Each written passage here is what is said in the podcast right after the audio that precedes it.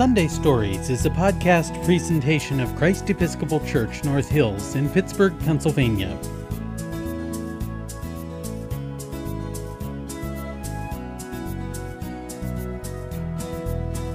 Hello, welcome to Sunday Stories. My name is Deacon Lorena, and I love to share good stories with you. Have you ever noticed how things sound louder in the dark? It's as if our ears help us to see. The other night, after turning out the lights before getting into bed, I thought I heard a sound. As I lay in the dark, I heard the sound again, only this time it was louder and clearer.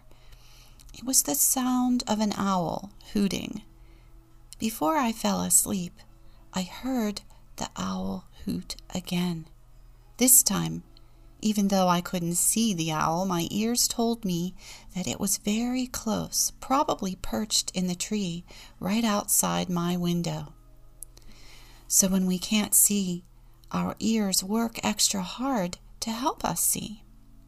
And I have to say, the sound scared me. It was so loud and so strange to hear an owl hooting right outside my window. I worried a bit about what might happen next. And so, as I said my prayers, I gave my worries about the owl to God and trusted in his help. This is what Bartimaeus, the blind man, does in today's Gospel from St. Mark. Every day, Bartimaeus goes into town and spreads his cloak on the ground and begs people to drop coins onto his cloak. At the end of the day, he gathers up the coins, puts on his cloak, and goes back home. One day, as Jesus and his disciples are leaving the town, Bartimaeus, who is sitting by the side of the road, hears footsteps, and because he can't see, he asks the crowd, What's going on? And the crowd tells him, Jesus of Nazareth is passing by. And in that instant, Bartimaeus knows what he must do. He must trust in Jesus' help. In today's Sunday story, because of a curse placed on her family, a young girl is born blind. Even though she can't see, Elfwyn is blessed with an amazing ability to see what is in people's hearts. One day her family receives a gift, and everyone loves it except Elfwyn. She knows as soon as she touches it that the gift is not what it seems.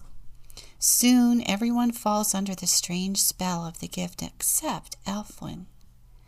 Things get worse and worse until finally one day she decides that something must be done. But whom can she trust? Let's listen to today's Sunday story. Elfwyn's Saga by David Wisniewski. It is said that the hidden folk dwell unseen in the fire and frost of the north.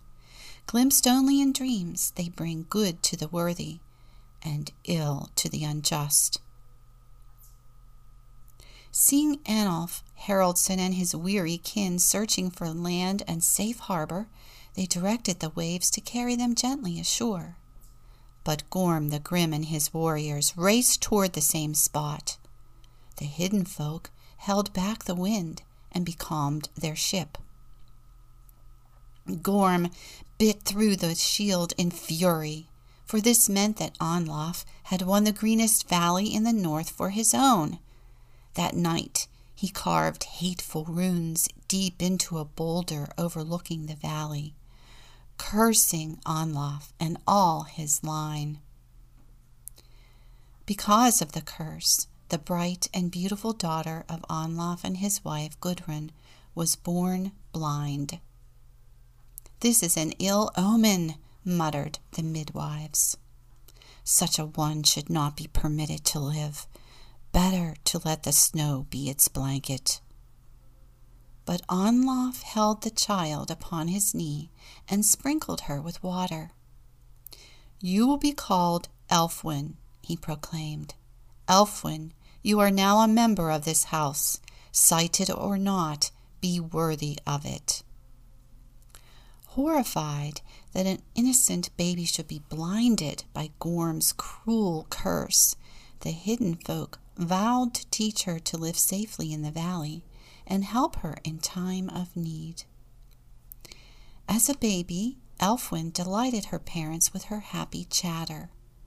As a toddler, she amazed them by never falling down. And as she grew, she astounded all with an endless knowledge of the world around her. She is beloved by the hidden folk, the servants whispered. On Elfwyn's tenth birthday, Anlaf gave her a sturdy pony and leave to travel the length and breadth of the valley. Gudrun feared for her daughter's safety, especially on the day she saw Elfwyn ride full speed toward a stout limb hanging over her path. But Elfwyn leaned down in her saddle, passed underneath it, and rode on. How can you let your child go galloping, blind, through field and forest? People would chide Gudrun. She is sighted in other ways, Gudrun would calmly reply. Others should be so blessed. That midsummer's eve, Gorm the Grim strode uninvited into the great hall. A score of his men followed, staggering under the weight of an object wrapped in a sail. Anlaf Haraldson, said Gorm, I bring you this to make amends for the harsh feelings of the past. He drew his sword and cut away the sail. Inside was a huge crystal, clear and perfect, shining with a light of its own. All pressed forward to admire it, all except Elfwyn. Anlaf and Gudrun bade her join them. She dutifully came forward and placed her hand upon the dazzling surface. It is hard and cold, she said, like the man who brought it. Embarrassed by her curt remark, Anlaf dismissed Elfwyn and thanked Gorm properly for his splendid gift. Gorm bowed silently and left the hall. As Gudrun gazed into the crystal, she saw herself reflected in its depths. Not her present self, but once again a beautiful bride, young and carefree. Anlaf saw himself wielding a king's scepter, ruling lands without limit. Each member of the household received a vision of a wish unearned or a dream unattainable. Entranced, they remained beside the crystal until dawn. Then they retired to their chambers, tired and newly dissatisfied. Thus it was that Gorm the Grim sowed seeds of discontent within the clan of Anlaf Haraldson. Every evening Anlaf and his kin were drawn to the crystal. Within a month it had drawn out the worst in them. They fell to squabbling and bickering. The valley they had striven for so diligently went untended and unguarded. Only Elfwyn, protected by her blindness, remained unchanged. She heard the lowing of unmilked cows. She smelled the winter's hay rotting in the fields and felt the rust forming on the idle plows. She ran to tell her father of these things. I have no time for that, he said roughly. I have no time for you. With that, he turned and entered the great hall. Elfwyn rode into the abandoned fields and wept. The next morning, as the household slept, Elfwyn led her pony into the great hall. She paced off her distance from the crystal and cast a sturdy noose toward it. Her third attempt was true, and she secured the rope to the pommel of her saddle. That is mine, as is everything else, said Gorm. He stepped from the shadows with his men. You would do well to leave it alone. Elfwyn urged her pony forward. The rope sprang taut, catching Gorm under the chin.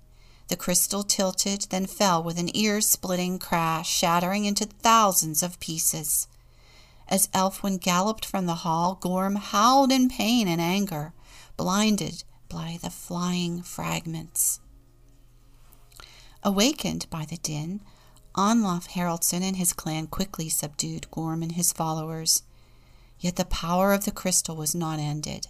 Continuing their flight, the glittering splinters pursued Elfwyn. At the end of the valley, Elfwyn's exhausted pony stumbled and fell. Elfwyn ran on into unknown land until a huge boulder blocked her way, the one Gorm had carved his curse upon. Turning, she heard the crystal slivers whistling toward her. The f- hidden folk flew to Elfwyn's aid. At the last moment, they caught hold of her and soared upward. The crystal fragments crashed into the boulder, erasing the curse and destroying themselves. And in an instant, Elfwyn saw. Overjoyed, the hidden folk bore her gently home. Olaf Haraldson and his clan saw too, saw how their inattention to duty had brought them to so close to ruin. Banished forever from the Northlands, Gorm soon perished and that is how a household was saved by a girl who, though quite blind, had never lost her vision. She became known as Elfwyn the Second Sighted, and many came to her for counsel. When you meet the hidden folk in a dream, they will tell you this tale is true. To prove it, they will point to the glimmer in the cold, clear skies above that part of the world we call it the Northern Lights, but it is the dust of the crystal drifting harmlessly among the stars. Were you surprised when Elfwyn's father said, I have no time for you? How her heart must have been hurt. We know this because she went into the abandoned fields and cried. But then the very next morning she does something very brave. She knows in her heart just what she must do. Bartimaeus knows in his heart what he must do when he hears Jesus walking past him. In a loud voice, he yells, Jesus, son of David, have mercy on me. The crowds tell him to be quiet, but he only yells louder. Jesus hears him and stops. Call him, he tells the crowd of people. So the crowd says to Bartimaeus, Cheer up, he's calling you. And that's when Bartimaeus throws off his cloak and runs to Jesus, trusting that Jesus will help him. In today's Sunday story, Elfwyn runs to her father, but instead of helping her, he says, I have no time for you.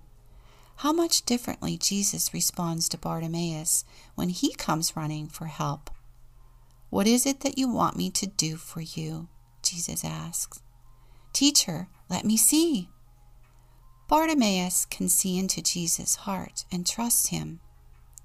Elfwyn sees into Gorm's heart and knows she can't trust him at all. In the end, the curse on her family is broken, and Elfwyn does get her eyesight back. But what about Bartimaeus? Go, Jesus says, your faith has made you well. And immediately Bartimaeus can see. Your faith has made you well, Jesus says. Faith means having complete trust in someone, and Bartimaeus has complete trust in Jesus. Bartimaeus doesn't let his fear stop him or get in the way. In other words, his trust in Jesus overcomes his fear.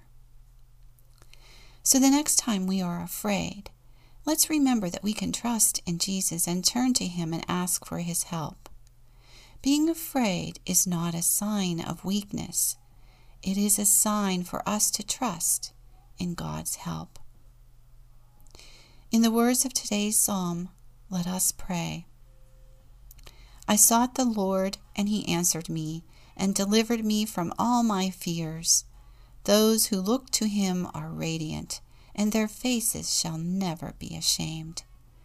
This poor man cried, and the Lord heard him and saved him out of all his troubles. In Jesus' name we pray. Amen. Sunday Stories is a podcast presentation of Christ Episcopal Church North Hills in Pittsburgh, Pennsylvania.